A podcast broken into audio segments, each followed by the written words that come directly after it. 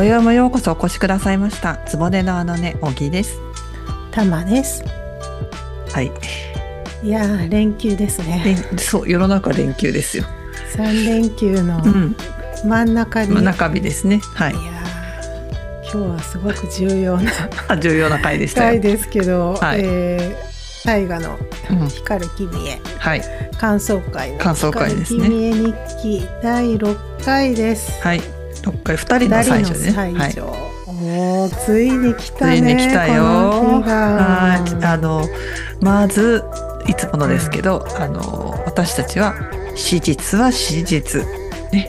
あの、ドラマはドラマとして楽しみたいと思って、こういうコーナーをしておりますので、ご承知の上で。今日はね、そこがすっごく重要。重要、重要。これはすごく大事な大事なとこなんで、うん、ドラマはドラマ史実は史実なんで分けて考えましょうっていうところですね。あのどうでした？はいどうなんでしょうか？私たちが見てるのは大河ドラマですよね。そうですよ。これなんかキュンキュン王道ラブストーリーが展開してるんですけど、はいはいしてますね。大河ドラマですよね。大河ドラマですね。ラブロマンス。あれおかしい。ああいう公共の場であのラブレターのやり取りやめてもらっていいですか？って話ですよね。もうバレるから あなたたちっていうね。まあねちょっとはおいおいその辺も話していくとして、はいはいえーまさに今見たばっかりなので、うんうんそうまだですね1。回しか見てないんですよね。私二二回見たよ。えこの短い間のもう2回も見た二回見たよ。うん。すごいな。さあ小木ちゃんどうですか？どうぞ。はい、えっ、と、どこから行こうかな。いや、もう今回は、ほら、あの、お玉から言おうよ。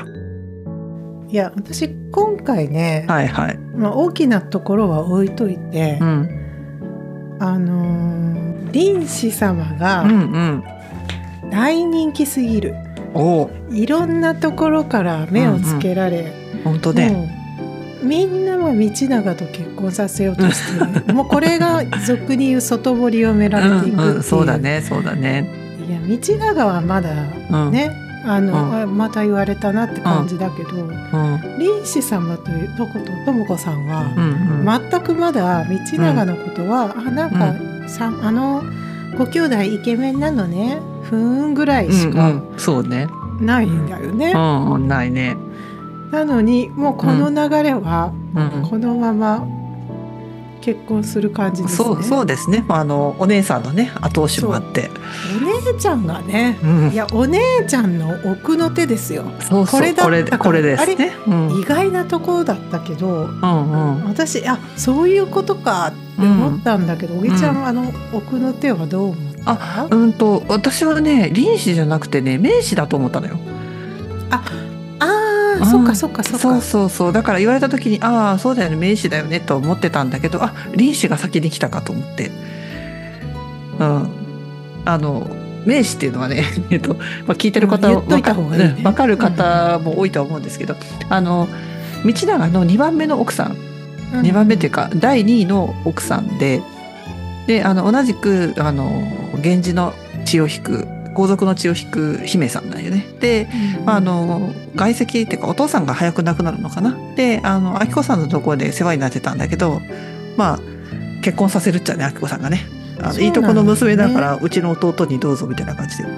そうだからこうなると道長の奥さんというか。うん2人ともお姉ちゃんが一ょかみしてるってことに、うん、ってことでしょ。なるねこれだと、ね。うん、だから源の力をつけさせたかったんでしょ。後ろ盾が欲しかったから両方二人あてがうじゃない。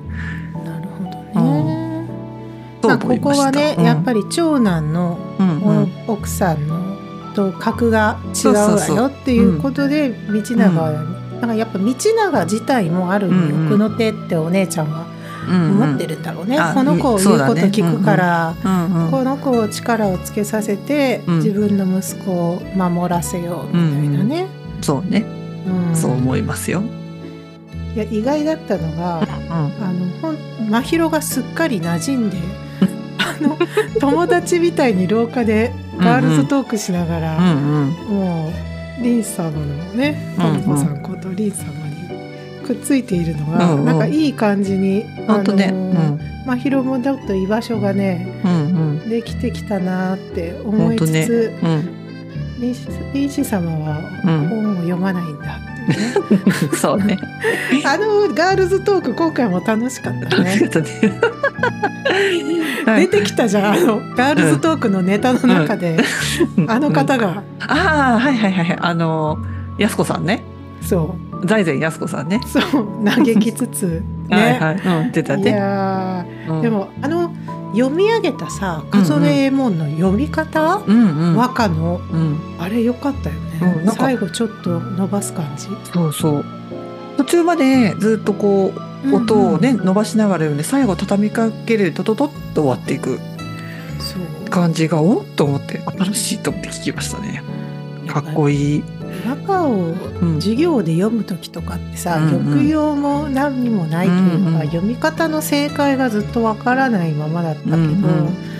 今回ね和歌とかを読んでくれるので、うん。ああこういう風に読むのもいいなって、うんうん、そうね。み耳から入る感じがね。でその時の読んでる時のね、あうん。のガールズトークの赤染め絵門のうん、奥に置いてあった吉兆を見ましたか、見ましたよ。めっちゃ可愛くシースルー。これいわゆるレースのカーテンみたいうん、な、そうだねそうだね。かわいい、さすが。土見門電話違うね。おしゃれだよね。うん、おしゃれおしゃれ。またすごいな車もと思った。飾ってあったしね。飾ってあったね。あれ何だったんだろう？黄色の花だったね山吹かな山吹ってあの季節に咲くんやろか。ね黄ね。色綺麗だったね。ねそんな感じだったね。うんコマロも相変わらずにゃんって可愛いし。絶対猫好きがいるよねスタッフに。でもね、うん。あのまひろそんな力入れすぎて生きなくてもいいんじゃない？みたいな、なんかなんか気をいつも気を使ってくれてるんだなってね。思うとそれはもうこれはまひろお役に立たないとうんうん。ダメでしょうってこういい女性の絆が結ばれてるのが嬉しい反面さ、うんうんあーこれ この先その大好きな 智子様が結婚する相手っていうのをどうしても考えちゃうな。うん、私はあのシーンでね一番残ったのがねあの苦手は苦手で参りましょうって言ったじゃんあの人が。うんうんでねそれこのセリフ「苦手」っていうセリフがあの、うん。第2話のあの真宙が和子を代筆するところで「苦手は人に任せるが利口」っていうふうにセリフがあるのよ。あー。あれとリンクするのよね多分。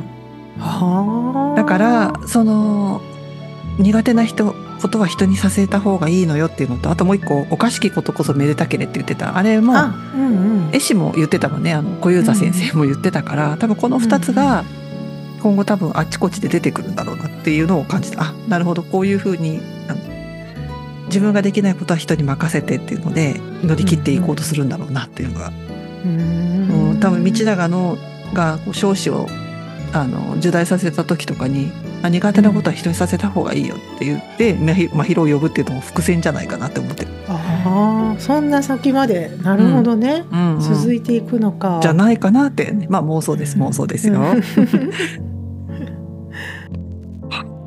そしてよ。そして。そして、はい、どうぞ。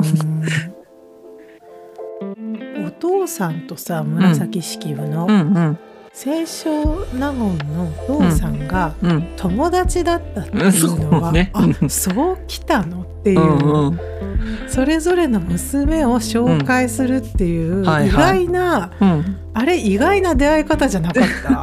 えそう。いう感じと思って。そうだからあそうだったっけって今ちょっとまだ下調べもしないままうーんって考えてるんだけどまあおお互い当時の知識人同士で中流階級で受領階級だからまあうん知り合いでもおかしくはないわなって感じではあるよね。まあそうよね、うん。年はお同じぐらいなのかね。いや、えっ、と、元助の方がだいぶ年、あのーき清少納言のお父さんの方がだいぶ年上のはず。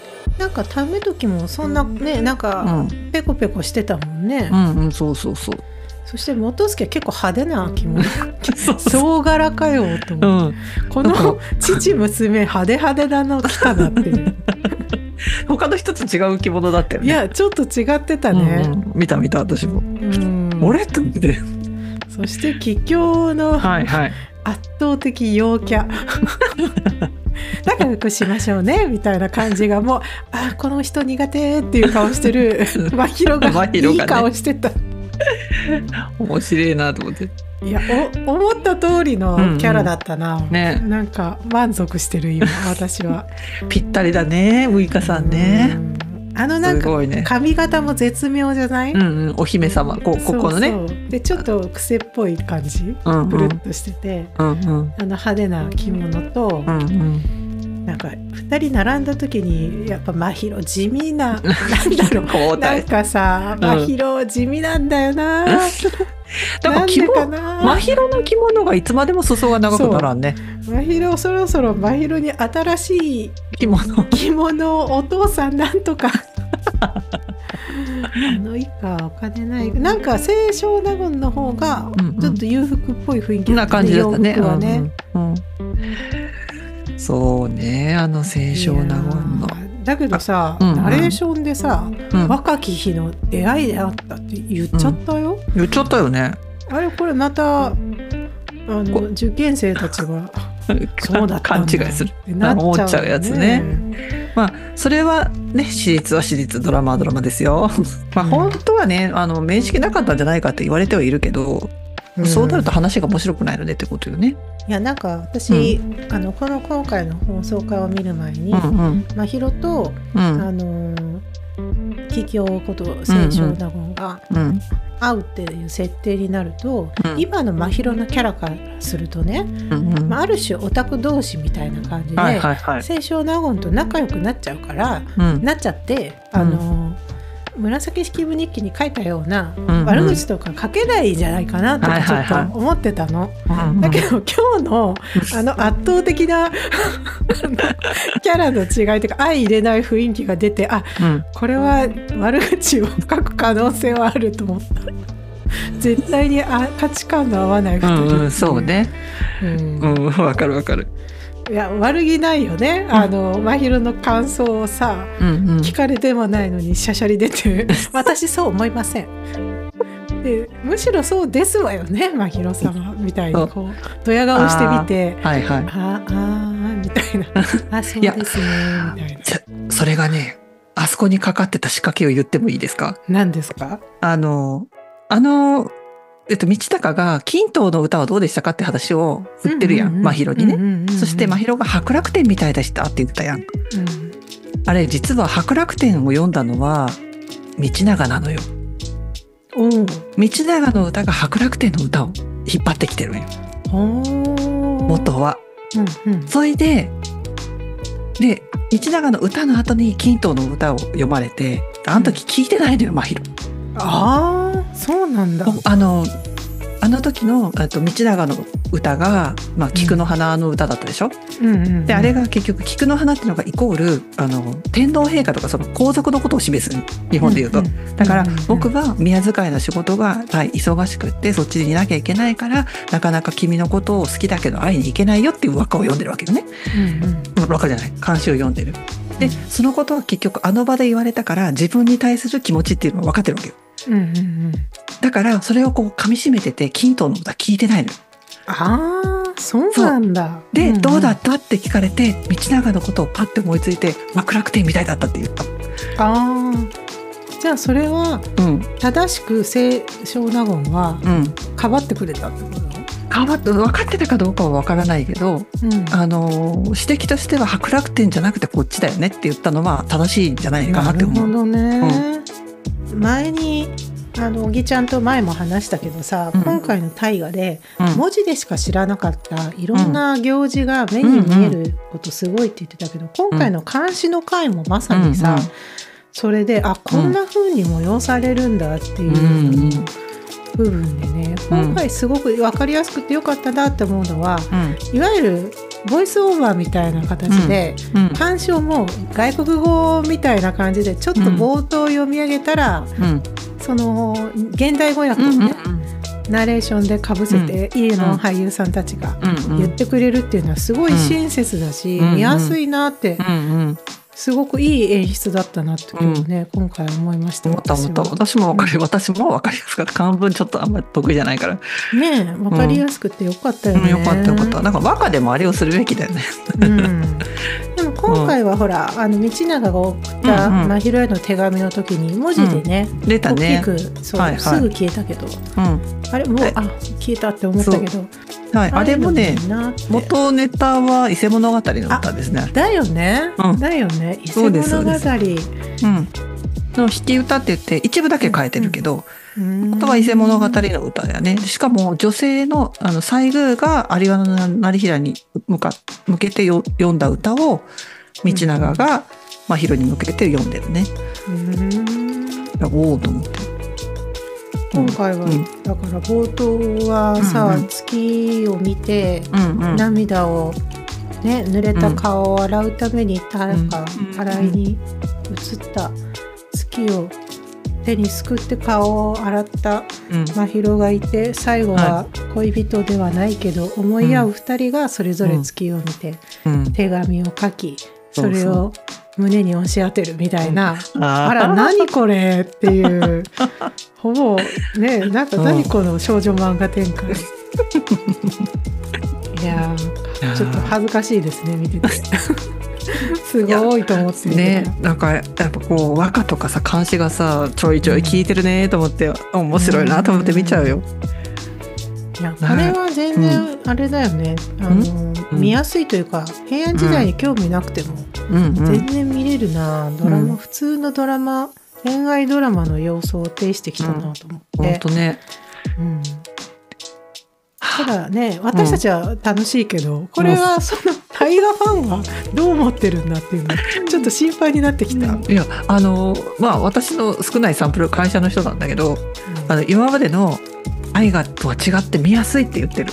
言ってる人がいた。何人か。なんか戦闘も今までほらこう武家の話そのなんていうの？刀とかで合戦とかがすごいあるけどうん。なんかすごいみやびやかで見やすくていい落ち着いて見られるって言ってた、あ本当。うん、じゃあ大丈夫かな、あれどういうこと？って聞かれてあれはねこうでねこうでねって説明してるそれはあれだよね「かげろう日記」の解釈をみんなに布教しようとしてた。真宙と一緒だよね。みんな「あー読んでません」やりませんって。怖い怖いもん。あーって。すいません。ここぞとばかりでね。でも毎回あの竹取物語もそうだけど、うんうん。毎回己の解釈をしてみんなに布教しようとする。あの根性はいいよね、まあだからお宅のご利用しだよね。いつかあなたのだからもうそれが講じて自分で物語書き始めるってことでしょ、うんそそういうことだね。うん。おぎちゃんは他は？他？他あのは喋ったねさくらちゃん。あよかったね。よ。よかった。初めてよしこがよしこ喋ったよてか火山天皇さ、うん。すごい純愛じゃん。全然遊ばないじゃん、ね。お前のことが心配で仕事が手につかんでそれはダメでしょって。でもねうんうん。ずっと変な人みたいな なんて言うんだろう、うん。ちょっとやっぱり火山天皇はなっていう感じだったけど、うんうん。今回は本当にうん。あの少女漫画の主人公相手役みたいな、うんうんうん。すごくいい旦那さんだったね。うんねなんかあの本当に彼女のことが好きでうん。大事にしてて、ねあの仕事のことなんかほったらかしてってそれ少女漫画大好き大好物のやつだよね。うん。本来であればね。うん。見目麗しい家族そうそうそうそう美しい、ね。ただうん。ただよよしこさん喋ったけど、うん、お隠れになりました。なりましたね。お隠れになりましたね。あっちゅう間でしたな。てか火山っていうのすげえ走ってきてたんだけど ちょっとダメじゃダメですよ。帽子かぶってませんでしたよ。そうでももうああいわゆる今で言う下着姿だよね、うんそうそうそう。よしこーって言って。走ってってたけど。だって天皇はもう亡くなっちゃったら会えない、うん会えないからね。いややっぱり純愛だからうん。行っちゃったね。そうだね行っちゃったね残念だったけど。思ったよりは早いね早かったね。これは、うんこの先の展開も早く来そうだねうん、だから次にがもうあれじゃない？あでもその次の次か火山天皇の隊がねうんってなるのかなって感じだったね。ね、そして F4 がねちょっとはいはい。どうなるかと思いきや、うんうん。ちょっと忠信がさ、うんコウモリ具合出してきたよ。出してきたね。そしてちょっと清少納言のとのこの先のね、うんうん。あの女いいなみたいな。そして金とクズ男、俺はあんなのは嫌だって。そして真ん中にいる雪なり、おろおろおろおろ。いやー F4 ちょっと目立ってきたね。ね、面白いうね。ん、なんかみんなそれぞれ成長してきたからうんなんていうの？あのそれぞれの思惑に沿って動き始めたなっていううん。のと、そうね。うんあのある意味敵方にねうんうん。その友達が呼ばれてんのに俺だけ呼ばれてないっていう道長にちゃんと情報をうん。伝えてくれるユキナリ、そうそうそう。もうバディ関係が 成りで立ってきましたねねそうですねね、なんか、ここにあれだもんね、年高が入ってくるね。源の年高が。名刺の、えっ、と、お兄ちゃんかなが入ってくる。まだ影も形もないもんな。ないけんね。お姉ちゃんは今それどころじゃないから。そうそうそうそう。うん。あの吉田明子さんのドスの効いた、よく似てますから、父と、みたいな、光栄。すげえと思いました。お姉ちゃんはいやもう前回の遠遊亭との最後の別れの後うん勝ち込んだとこの姉ちゃんの、あのすごい迫力もそうだったんだけど、今回のね、うん。あのリンシー様のパパにいろいろと追い詰めて、もうあなた聞いてしまったから後戻りできないわよみたいな、うん。あのなんかネゴシエーターっていうの あの感じ見たらだから吉田羊さんだったんだっていうのが本当に納得した、いや年齢どうかなと思ったけど、うんうん。いやすごいね。なんかうん。ちょっと今回はあの、うん結構長くね喋ってる、二人が喋ってる時間があったけど全然聞けたなっていううんうん。感じがしましたね。はいいやいやーでももう道長と真宙もう結婚しろよ。ってー、思とかく、とかく身分は難しいものでございますよ。いやーもう飯うどでいいから もう置いとけよよそばに。だけど、ほら離れない関係って言って、あ福井って一緒に行くんやろ？越前にね。多分ね。真宙最初の方でさ道長様から距離を置かないとみたいにうんうん。なんか言ってたじゃない、そうそうそう。あれなんでうんそう思ってるの？だから自分の仇だからじゃないの？のお兄さんだかあ？弟だから自分が何するか分かんないってとこもあるんじゃない？道長のためにっていうよりは自分のためにそう思ってるうんじゃないかなと思うけどねだけど最後ラブレター来ちゃったからねどうすんの？えだからそこはほら方法男があとは頑張ってくれるんじゃない？方法直秀方が。法男はだってさあの、うん。矢がぶっ刺さってるからそれどころじゃないよ、本当に。あそうだ。今回さうん。実助様が出なかったですけどこれどういうことですか、ああ実助様はうん、ああいう場には呼ばれても呼ばれてない。行かないんだろうね。そうだろうね。どっちの誘いにも行かね。うん。つまらなさそうだから行かないって言ってるのかな、うん。そうだね。ね。でも予告編には出てたから。出てたね、元気にはしてるっぽいね。うん。そして弟は相変わらず 何にもやろう無理無理無理何にもやろうとしない弟。だけどそのおかげでね真宙が行けたから、そうねよかったんだけど、うん。あまあ、あれはなんかもう監視の会あのいろいろお父さんに言ってたじゃん。やっぱ私が源の方のうん勢力もつけて味方につけておかないとみたいに言ってたけどなんか結局監視の会は好好奇心とか向上心とうん。かそっちの方が勝ったような感じに私は思えたんやけど。父への晴れ姿を見たいってなんか随分雪解けしたなっていう、うんそうねそうね。そこは良かったなっていうね、うんうん。でもああなってないと確かに地方に一緒に行かない、行かないね。ううん。んそれはあると思う。パパ良かったね。長い間無視娘に無視され続けたお父さんの 悲しみが嬉しそうだったもんね「お、ん。お前来てくれるのか」そうかそうかって感じででもお父ちゃんやっぱか活躍してたよね。うんうん。声がいい。もう岸谷パパためときは声がいい。パパ時私だんだんあの人がもうあの人が本当にため時に見えてきた。いや最初なんかうーんなんかそう貧乏ったらしい着物を着ててかわいそうとか思ってた方が勝ってたけど、なんかだんだんやっぱかっこいいな学者ってこうあるべきだなって感じがしてきたよね。でもああいうねあの、うん。パパとかにも声をかけてくれたうん。道隆さ。んうん長男ね。うん。そして妻。まいやー時代がやってきましたよ。長男のターンがついにこっから始まるよ。始まりますよ。やっぱり華やかだしね、ね。うん。豪華な感じ。であれあの高子さん板谷高子さんがさ、うんうん。あの桔梗のことじっと見てたもんね。見てたね。好ましい感じの、あの娘使えるわっていそううそうそう。寝踏みしてたよね、うんしてたしてた。だから真宙なんか目に入ってない感じです。だから多分あれで呼ぶんやろねと思った。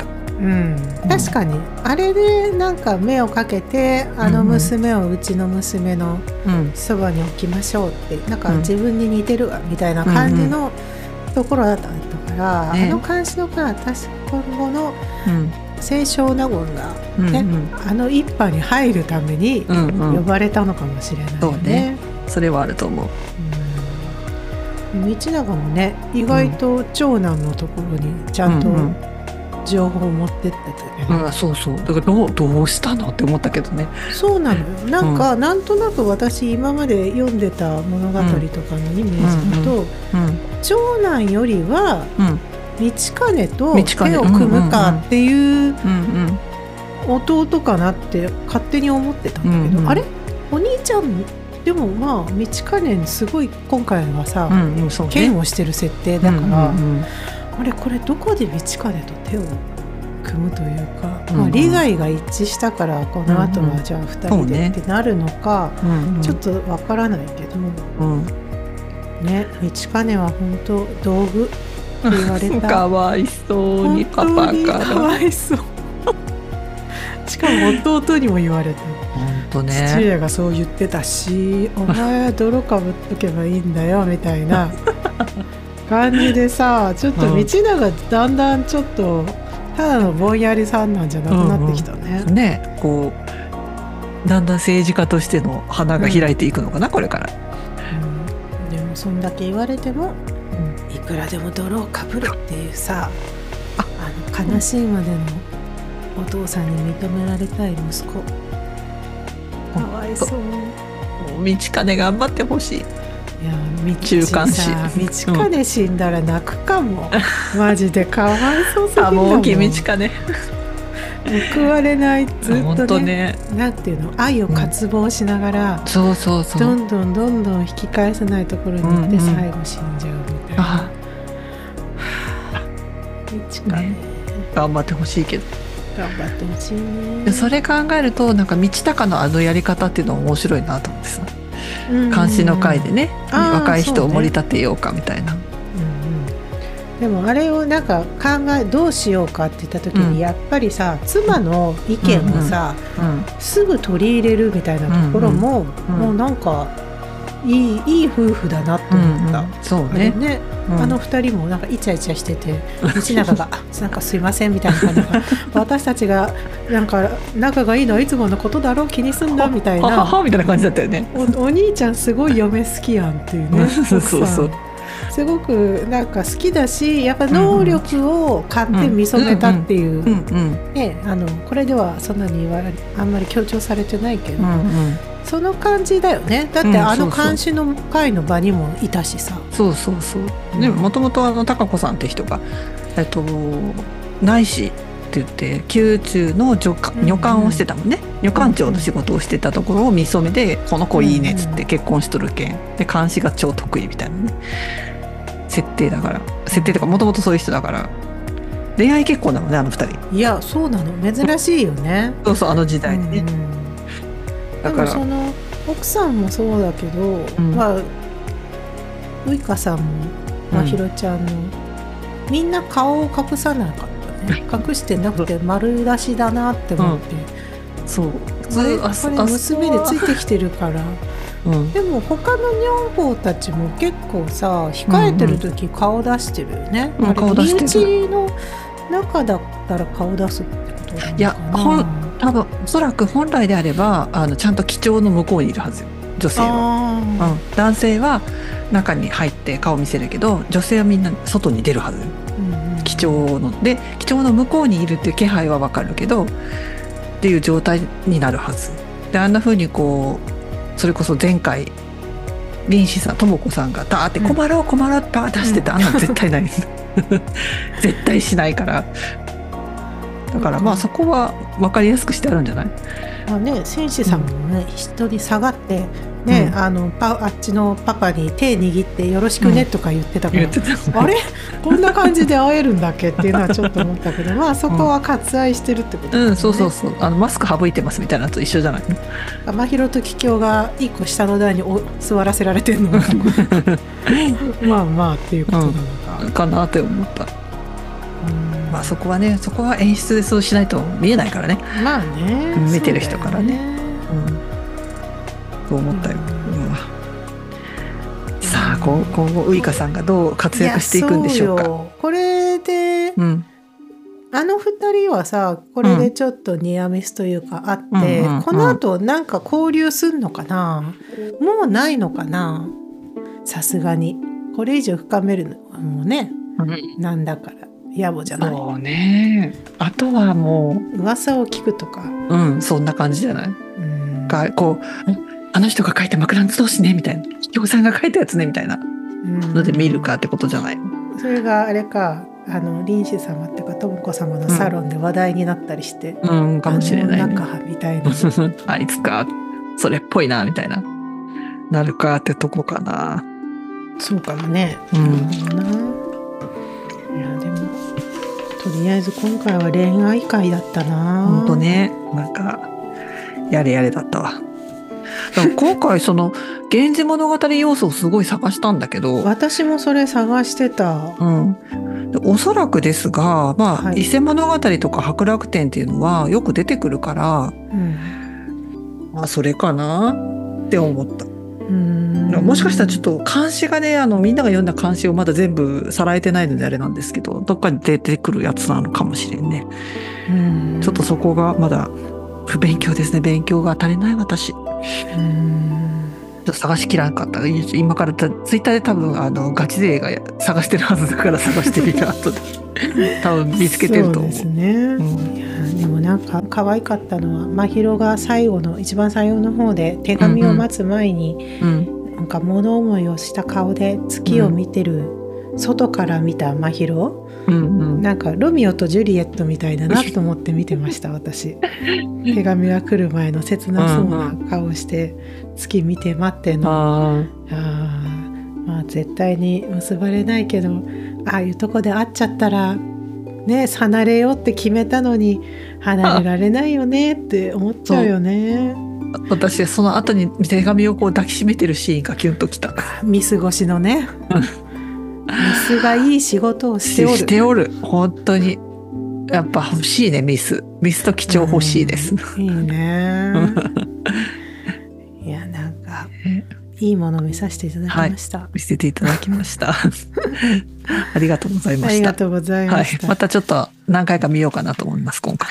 これの半数を。半数を。半数を1週間して牛のように、次回に備えもましょうはい。それではそろそろお時間ですね、はい。えー話は尽きぬものですがつおねなので今宵はここまでにいたします。ではまた次回お会いしましょう。あらあらかちこ。